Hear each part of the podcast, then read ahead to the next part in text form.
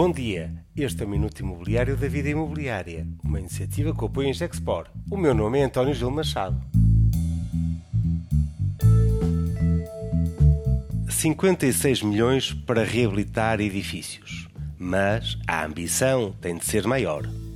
Os fundos de apoio público para a reabilitação urbana vão estar em destaque na Semana da Reabilitação Urbana, que acontece já nos próximos dias 23, 24 e 25 de novembro no palco da Alfândega do Porto.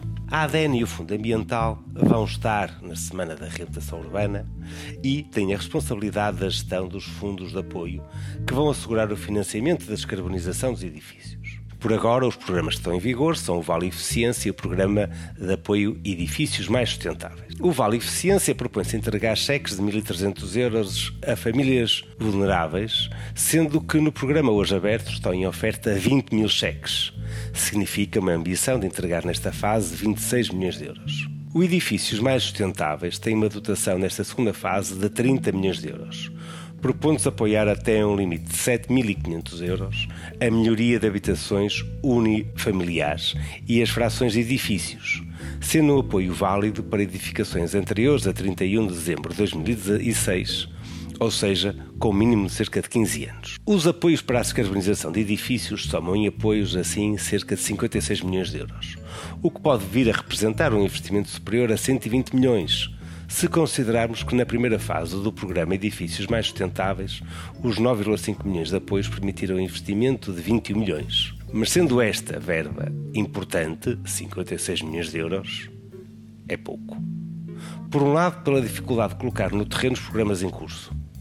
Será interessante questionar na semana da reabilitação urbana o nível de execução destes programas. Por outro lado, por deixar de parte uma grande parte dos investimentos necessários nos edifícios. Ao apoiar apenas a intervenção em frações habitacionais, ficam de lado as partes comuns dos edifícios sob gestão dos condomínios, o que condiciona uma grande parte dos investimentos possíveis e desejáveis. Como é que se mudam caixilharias fração a fração? Ou se instalam soluções de painéis solares se os apoios são ao nível da fração? As entidades públicas têm o desafio maior de regular os condomínios e assegurar que são entidades passíveis de recorrer aos apoios públicos. E em edifícios de habitação vivem mais de metade das famílias portuguesas, e são a solução da larga maioria das famílias que vivem nas maiores cidades.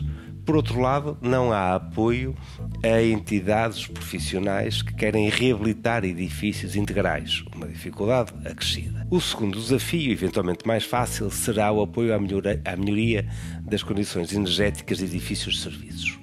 Pela sua escala e dimensão, constitui uma oportunidade de intervenção com grande impacto e onde se permite uma intervenção de maior dimensão, inclusive com potencial maior reprodutivo entre o valor de incentivo e o valor de investimento. Bem-vindos a esta discussão que vai estar em destaque na Semana da Reabilitação Urbana, dias 23, 24 e 25 de novembro.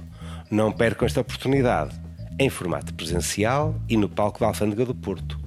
Este foi o Minuto da Vida Imobiliária e contou com o apoio em Gexport.